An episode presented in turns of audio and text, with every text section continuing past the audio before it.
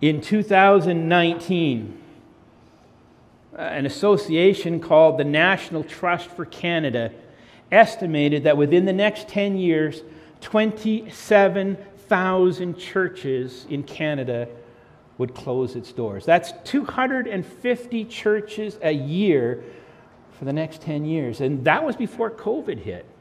That was before the, everything was accelerated. What makes things harder is that the vast majority of these churches are in really small rural communities, which means that the very fabric of life is, is changed. I was up in Parry Sound just a, a, week or so ago, and I can tell you that between where my parents live and now where uh, they grew up, my mom grew up, there's only two churches, and they share a service. Now, again, I look at that and I look at the community and I think uh, faith is gone.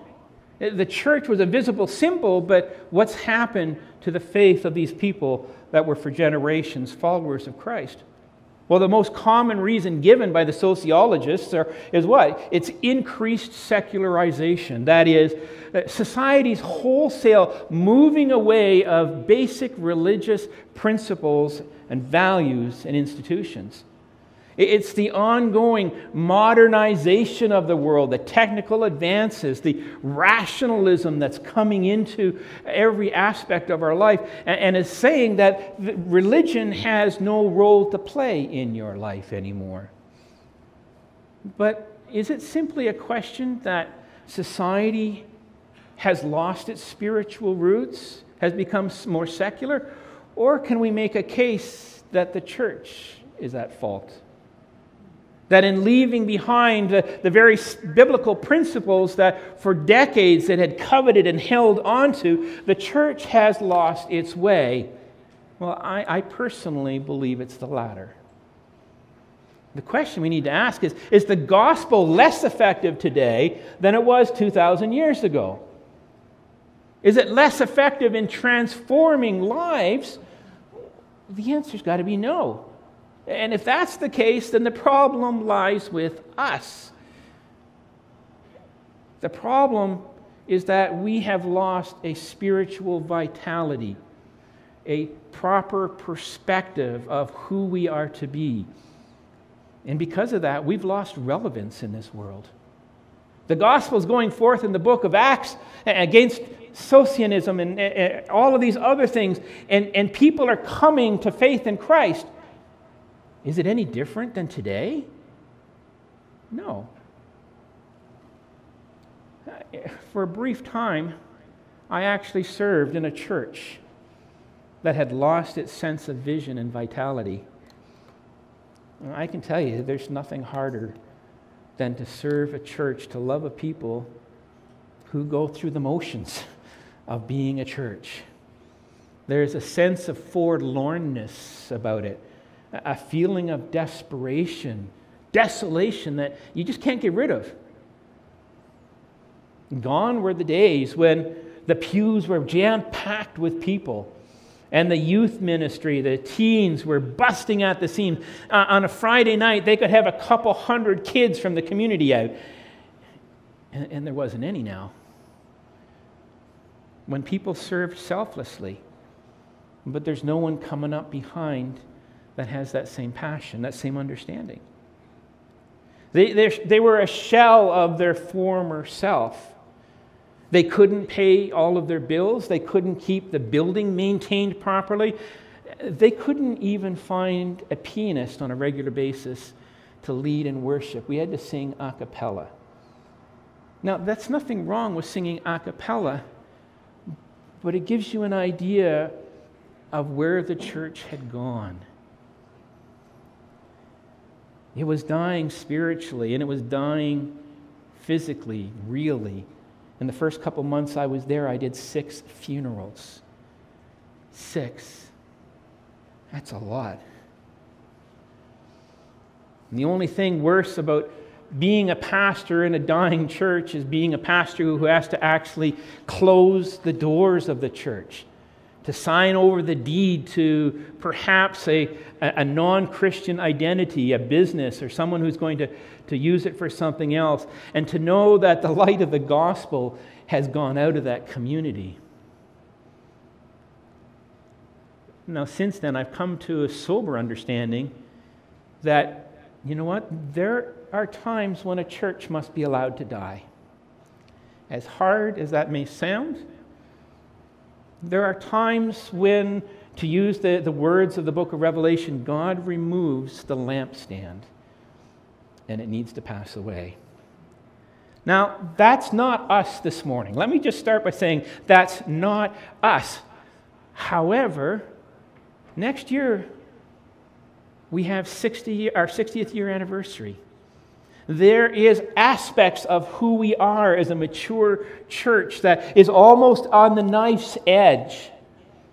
We need to understand that we are not immune from the possibility of spiritual ruin. We look around us, we see kids, we see it packed this morning, but you know what? We're only ever one generation from being useless, from being lost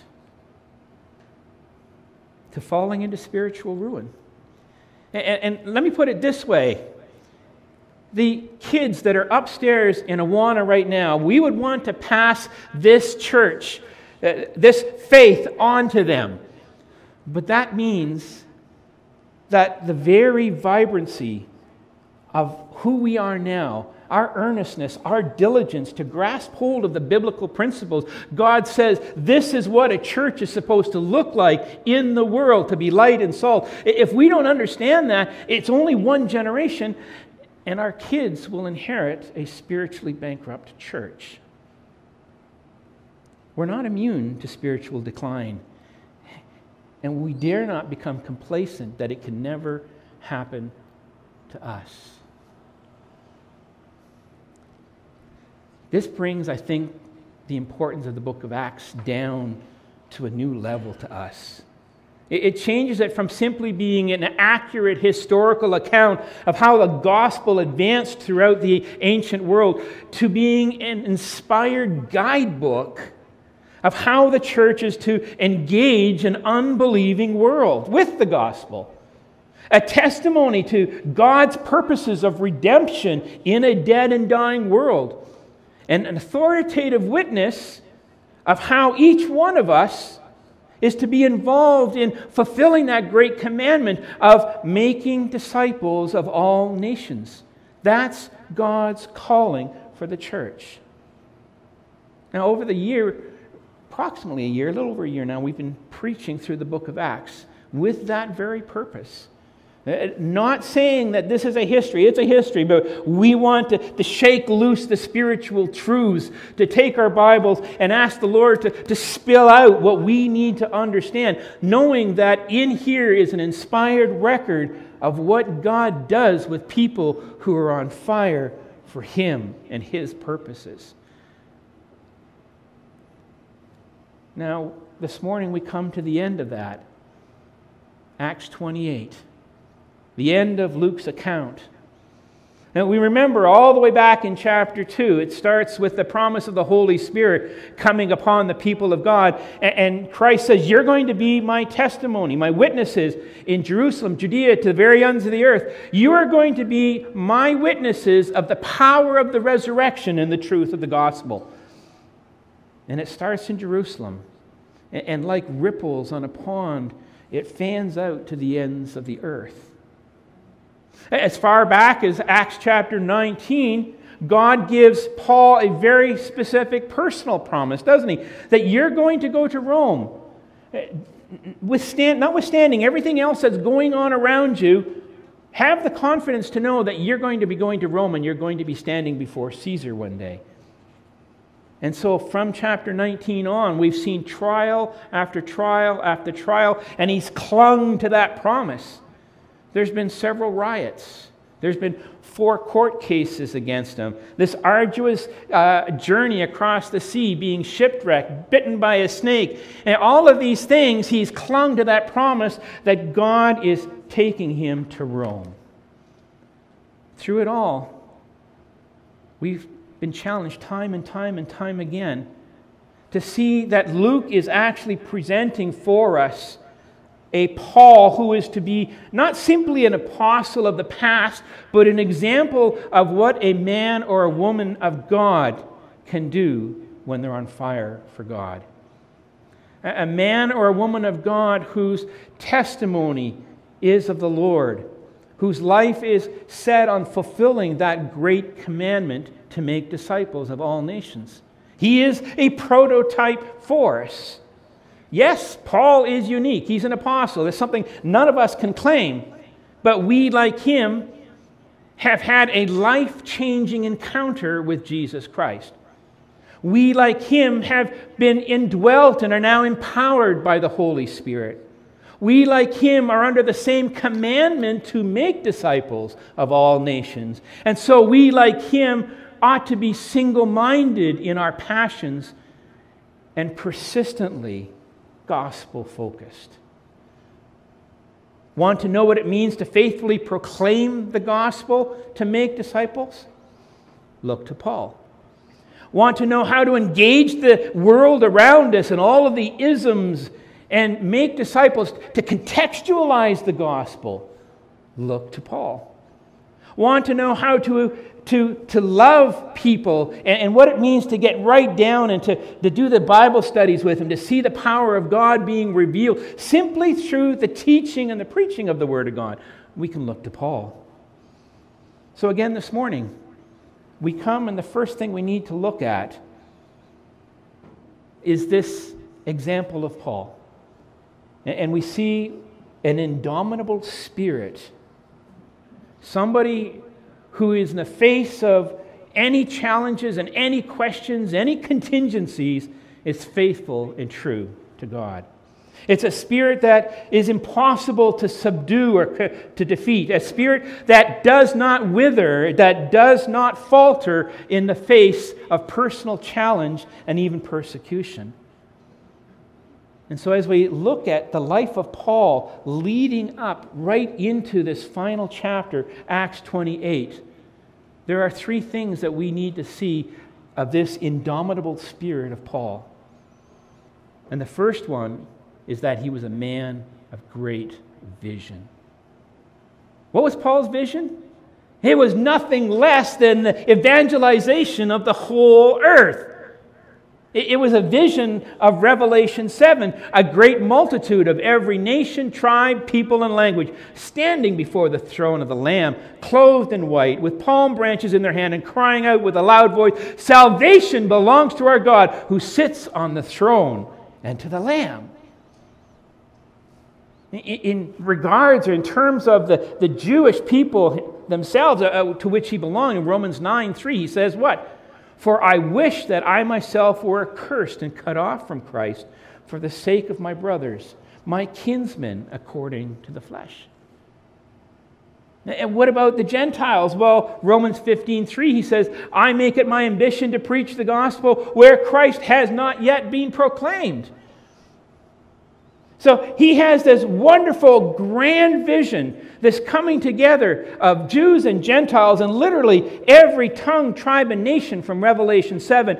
Everybody is reconciled into one family, into Christ. One body, one church. And within that wonderful, mind boggling vision that captures his heart and his soul and his passion that leads him on, we also see a more pointed vision that actually defines how he ministers on a daily basis, depending on where he is. 1 Corinthians 9 tells us what? I have become all things to all men, that some might be saved.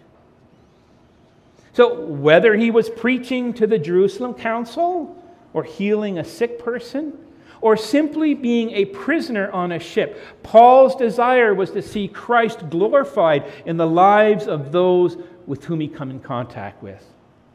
And I can tell you, I can tell you, the man or the woman of God who has a vision like that, who allows a grand vision to seep down into who they are, to trickle down in a way that it changes the way they live, the way they love, the way they serve, the way they work. They are a powerful tool in the hand of God.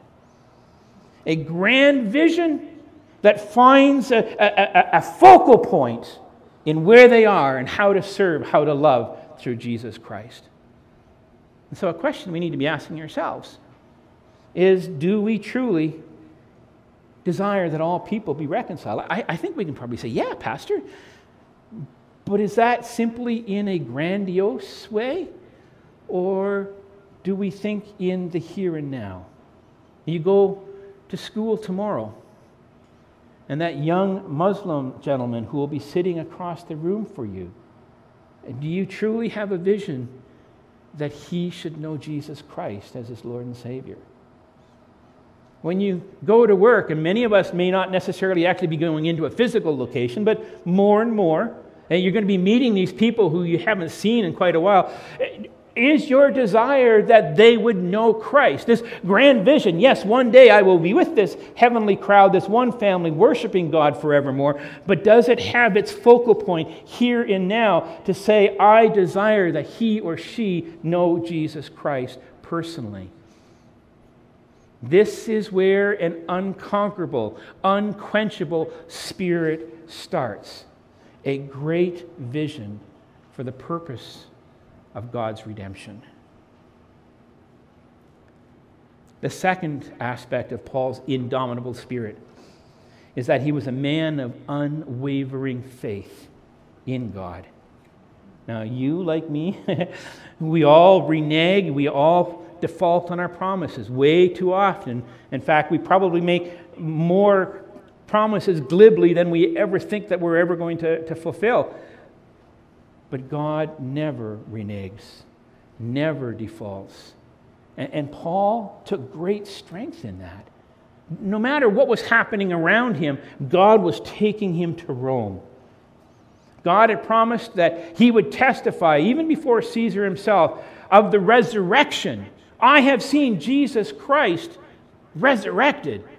I have seen the power of the gospel, not only in my lives, but in the lives of Jews and Gentiles from all different parts of the kingdom. And he took that as a promise and he held on to it tightly. Even when they're shipwrecked, the, the, the waves are crashing on around them, the sea is tossing them like a cork. And what does he say to those who are in the ship? I urge you to take heart, for there will be no loss of life among you, but only of the ship. For this ship, uh, for this very night, there stood before me an angel of, of God, of whom I belong and whom I worship. And he said, Do not be afraid, Paul. You must stand before Caesar. Even more, when Paul gets to Rome, I don't know what his expectations were. But mine, I'm probably thinking this is exactly where God has been promising for months, a couple years now. he must have this great and grandiose ministry. But as he gets there, things are probably not unfolding as he would have expected. But his faith is, is undaunted, it still is set firmly on Christ. He's not preaching necessarily to the crowds of thousands. He's not locking horns with the philosophers or the intellectuals like he did on Mars Hill, with the great freedom and all of them, great minds of the day were there. Instead, he's doing what? He's under house arrest and chained to a guard. Through thick and thin, Paul's faith never wavered. It was set on the sovereign purposes of a sovereign God. God was in control. God had made a promise. And even if everything else around him was going on at right angles to what he thought, God would lead. And that really gets us to a major issue we need to think about in terms of, of an unwavering faith. Because there are many times in our life we will experience that things are not happening the way we thought they should be happening. They're, they're not developing naturally the way they should have. Things just don't work out or materialize as we had thought. Perhaps you have a master's degree or a doctorate, and, and the next step, the, the job is right there, it's yours for the taking, and yet they hire from outside. Perhaps you've got a university degree in one area, you've spent four to six years, and you've studied and you've labored and you've yearned toward getting a job in that chosen field, only to find out that you end up working in another that has nothing to do with that. God rarely works in straight lines. He rarely works according to our tidy uh, perceptions, our, our nice boxes of who God is and what He's supposed to do. He rarely conforms to our preconceived ideas. An unwavering faith, then, is a faith that's set on the purposes of a sovereign God, that trusts implicitly and indefatigably. It, it never rests, it, it never finds. Uh, uh, uh, it, it, indefatigably, it, it, it never wavers. It trusts in God.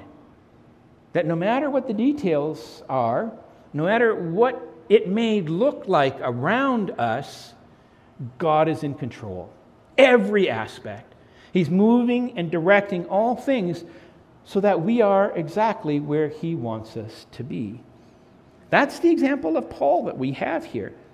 And, and, that should be a quality of our faith that we are striving for an indefatigable faith in God. The third aspect of Paul's spirit is that he is a man who is willing to take the fight of the gospel wherever the Lord leads him. I don't know about you. There are times when I found myself in a place and I thought, I'm not going to speak up. I remember being uh, having a moment with the Lieutenant Governor of Canada at one point, many, many years ago, and I thought, what a wonderful thing. I'm able to share the gospel, and I chickened out.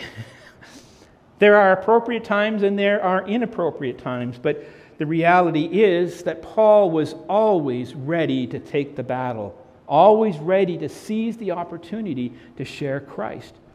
And we see it, he's only there three days. He's come to Rome, he barely gets settled in, and within three days, he's calling out the Jewish leaders and saying, I need to talk to you why I'm imprisoned. Now, the response of the Jewish leaders is a little bit confusing. We look at it and they say, You know, we've never heard of you, Paul. No one who's come from Judea has ever said anything bad about you. But is really that the case or not? Well, I, I don't think it can be true. Not that Scripture's wrong, but it's giving us an understanding of what the hearts are of these Jewish leaders. You see, we do know historically that just a couple years before that, the Jews in, in Rome, their, their hatred, their friction uh, against this little group of Christians that was rising and, and growing so much that Emperor Claudius actually had to kick out all of the Jews from Rome. He, he just said, That's it. You're squabbling amongst yourself. You're all gone. And in their response to Paul, what does he call, or what do they call this teaching of Paul? He calls, they call it a sect, which means that, yeah, they understood at least the rudimentary basics of the difference of the gospel as opposed to the, the Jewish traditions they just wanted the Romans to do something about it not themselves. They were just like the, the, the leaders in, in, uh, in Jerusalem, they wanted to wash their hands and, and wanted the Romans to get rid of the problem for them.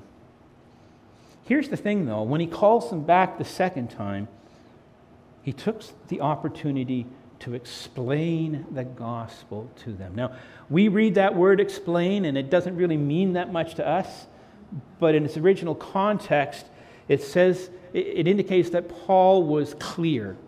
He was logical. He was painstaking in connecting all of these redemption threads uh, uh, uh, in the Old Testament that brought the Messiah to the forefront and said, Jesus is the fulfillment of all that. And this is not a five minute Bible study. Explain has his understanding. He was at it for hours hours answering their questions, going back, opening scripture, reading, and explaining it to them. His desire was that when they left, not one of them would be in doubt as to who Jesus Christ claimed he was. He was the Messiah, the risen Lord. And, so he musters all of his persuasive powers, all of his intellect, all of his training. And he comes and he says, I want to tell you who Jesus Christ is. And it's probably the longest Bible study in recorded history. Now, even though he's chained and under house arrest, Paul refused to quit. He's locked. He's got that chain there. He's to a, to a guard, but he doesn't see that as an impediment. He doesn't see that, that it should anyway stop him from preaching. And so he continues for at least two years, unashamedly, boldly, and with great freedom. Scripture tells us that some believed. Not all, but, but a few. But we also know from Philippians 4, for example, verse 22, that there were even people in the household of Caesar who were believers in Jesus Christ. So here we have Paul, he's chained to this guard, and yet his proclamation, his passion, his zeal, his taking time to explain all of these things brings spiritual fruit. He is tenacious in taking every opportunity for Christ. And the Lord blessed him. Now, having heard Paul's presentation, most of the Jews didn't believe, did they? Their hearts were hardened to the spiritual truth that Jesus, the resurrected Lord, is the Messiah. And that's why Paul actually quotes Isaiah 6 in verses 26 through 27. You see a long quote there. That comes from Isaiah. And he does that because he's equating their spiritual reality to what happened then. He says, just like that generation, your hearts, brothers and sisters, followers of, of the Lord, supposedly, you have become hardened. You are unrepentant. You are defying the living Lord. It's, it's a stinging indictment. It's a slap in the face to, to everyone who would claim to be faithful uh, and following the Old Testament law. But Paul says, like them, you're being sidelined in God's purposes. And from our perspective, it's not simply a sideline of 480 years. We're talking sidelined. Unless you repent and receive Christ as your Lord and Savior, you have no place in the kingdom of God. Now, the book of Acts, despite this, does not end on this harsh note because we were told that the Jews reject, the Gentiles will receive and rejoice. And in that, you know, all week when I was thinking about it, my thoughts just turned to John 10 and Jesus Christ talking about the Good Shepherd. I am the Good Shepherd. I know my own, and my own know me. I have other sheep that are not of this fold. I must bring them also. They will listen to my voice. My sheep hear my voice, and I know them, and they will follow me. There is a promise that we'll get to in a minute. That as the the, the subsequent or the, or the following through of the Acts uh, church, as a subsequent of the, the early church, Chinese gospel church, has a promise that as we proclaim the gospel of Jesus Christ, those who God has chosen will receive life. The book of Acts leaves off not with the gospel stopping in Rome but continuing across the ancient empire and down even through the millennia. That's why it's left like that. We're not told whether Paul actually stood before Caesar and whether there's a court case, right? We know that after two years, he was released and then arrested later. And after that second arrest, then, he is, then he's, he's killed. But right now, he's going to be released after those two years. The reason why Luke does not include that is because this whole movement of the gospel has been leaving Jerusalem and flowing outwards to the ends of the earth. It does not stop in Rome, it continues on. And Paul falls into the background as just a man who is preaching Christ. It leads us to, to understand, and hopefully in a very real sense, that we are an extension of the early church. That is Chinese Gospel Church this morning. Downtown, here in Chinatown, is the newest ripple on the pond of God's redemption that has started in Jerusalem and continues out. As the gospel was proclaimed, generation after generation, faithfully, people came to saving faith in Jesus Christ. Churches sprung up, and the kingdom of God grew. We are the continuation of the Spirit's leading and empowerment from Acts. The most recent generation who must now take up the task of making disciples of all nations. Now, we've already seen what that means on a very personal level to desire after an indomitable spirit, a, spirit marked by a grand vision of God, an unwavering faith in God, and a determination to press the battle for the gospel wherever God leads us. But what's the lesson we need to leave with this morning for us as a church, as a whole? Well, you remember way back at the beginning when we started? that none of us are more than ever one generation from becoming a relic. What is it about the early church that made it vibrant, that made it relevant, that made it effective? I want to touch just very briefly on three things. First, that there was an upward desire for worship. Acts chapter 2, and subsequently from then on, but we read in Acts chapter 2, verse 42, they devoted themselves to the apostles' teaching and to fellowship and to the breaking of bread and prayers. Every aspect of who they were, how they lived their life when they came to faith in Christ, was now upwardly focused in worship. They went to the temple on a daily basis. They had fellowship meals together. They shared in communion. They submitted themselves to the teaching of word, God's, uh, God's word, and they prayed together. Everything was God centered and focused. And we see it time and time again as the gospel goes forth. It, it grabs hold, it takes root in all of these communities. Where it takes root, the natural response of those who come to faith in Christ is to first and foremost worship.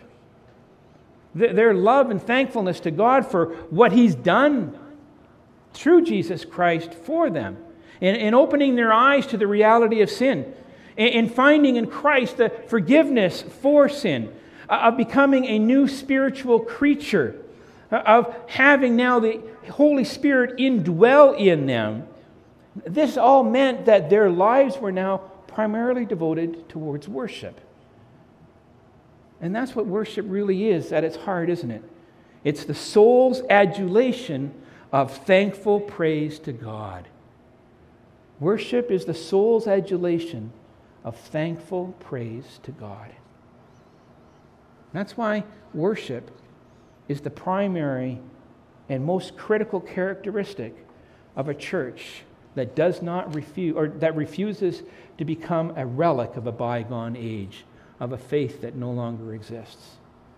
A church that has lost its natural compulsion to worship and to pray is a church that has lost its joy in their salvation.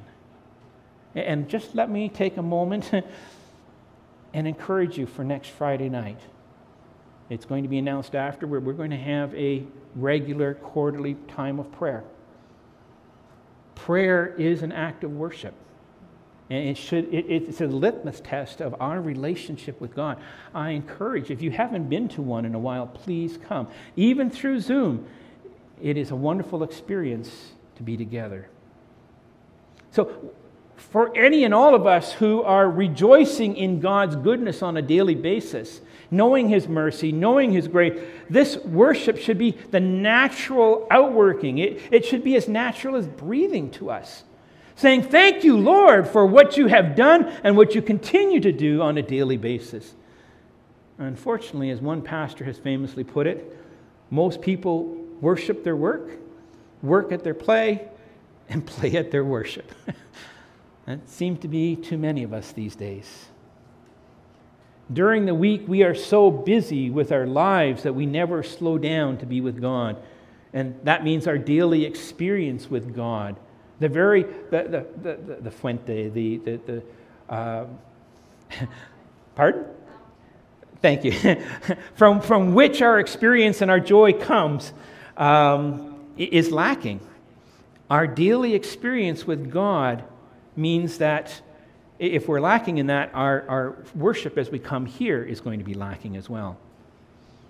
When, how can we expect to be able to, to go to work six days of the week, not worship God, and then come here and expect the Holy Spirit just to do all these miraculous things when we have not submitted ourselves to worship the rest of the time? And when we do come on Sundays, do we come in late? And Do we come in and forget to quiet our heart before the Lord? Do we sing half heartedly, even if we know the songs? Do we engage in corporate prayer? When I was praying earlier, my heart was engaged. I, I, you probably heard it. Was your heart engaged as well? And when the pastor gets up to speak, do we just kind of ease back into the pew and praise the Lord it's over and we can go to lunch? If, as we believe, we are an extension of the early church, a church whose name should be written and history should be written in a chapter called Acts 29. And, and if we don't want to be relegated to the slag heap of history, we need to be cautious and conscientious about the heart of worship. We can't expect, again, to come together here on Sunday and to forget God the rest of the week and expect God to meet us. A congregation that has lost touch with the living God will find its worship experience flat, flat dull, uninspired, and worst of all, what? Unglorifying to God. No matter what it may appear on the outside, you can walk in here and think, wow, this is great singing, we got great music. But if it is not authentic, coming from a heart of worship, saying, God is with me, I experience Him on a daily basis, it will ring hollow. And that's why to be an Acts 29 church, worship must be at the very front of who we are. We're not perfect. We never will be perfect. But do we desire more out of our worship, corporately, individually? Because if we don't, that's a sure sign that there is a sickness of sin, of complacency in our lives that we need to deal with. The second issue, very quickly, is an inward desire to care for the body of Christ. Now, again, going right back to Acts chapter 2, we're told that they devoted themselves to fellowship. The, the root of uh, meaning of this word is oneness. That is, they, they shared together this common identity, this common purpose of who they were in Christ. And it manifests itself very specifically in one way in a giving and a caring of one another. So, at the heart of fellowship is the giving of ourselves sacrificially to others, caring for their physical needs, whether it is overt or, or simply going over with a meal, knowing that someone isn't able to, to care for themselves that day. Caring for them spiritually, saying, when I talk to them, I want to encourage them in the Lord. I want them to be built up in their holy faith. That the foundation of fellowship then is a, a generous and a relentless giving of ourselves in real, intangible ways so that other brothers and sisters in Christ may prosper. It's a giving of ourselves. And fellowship can be experienced maybe to some degree by simply sharing a coffee and having some words, but true fellowship the fellowship that I have heard everyone here to some point say we desire more of, that we crave, can only be experienced as we give ourselves sacrificially in service to one another, as we serve like Christ. Now, I don't know if you've ever been in a church that has a fellowship time and they bring out the coffee and the little triangle sandwiches, and you sit and you chit chat for a little bit. Well, that's not fellowship. And yet, the saddest part is for a lot of those people, they've been duped into believing that that is fellowship, simply spending time together. But fellowship arises from sacrificial service for one another. So, worship is the primary and key characteristic of an Acts 29 church, but fellowship is the inward now definition character, serving each other selflessly as Christ would. And finally, number three, third characteristic is there is an outward desire to reach people for Christ. Worship, fellowship, gospel. Sharing, sharing the good news of Jesus Christ should be natural. It, it, we have known the goodness of the Lord. We, we should want to tell others. Eh, our tongue should be unrestrained. Every opportunity we want to engage people, our, our heart should be bursting all the time. And yet, are they? We love because, because Christ first loved us. And the same love that allows us to experience that fellowship with other believers is the same love that says, I want to tell you about Jesus Christ because your deep and most important need is to know Him. That's why a church that loses its vision and its passion for sharing the gospel is a church that will be left behind on the trash heap of history. Making disciples of all nations, it's a command. Go therefore and make disciples. But it's more than that. Let me tell you, it is the impulse of God to action our hearts, to action our will, to do that which we now know is our responsibility to do.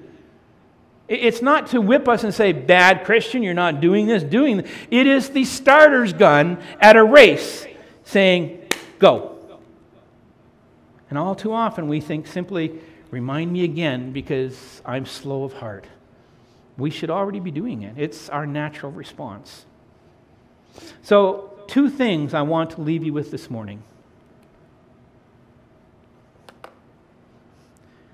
That individually, we strive to be like Paul and cultivate an indomitable spirit, a spirit defined by a great vision for God, an unwavering faith in God, and a tenacity to carry the gospel fight forward.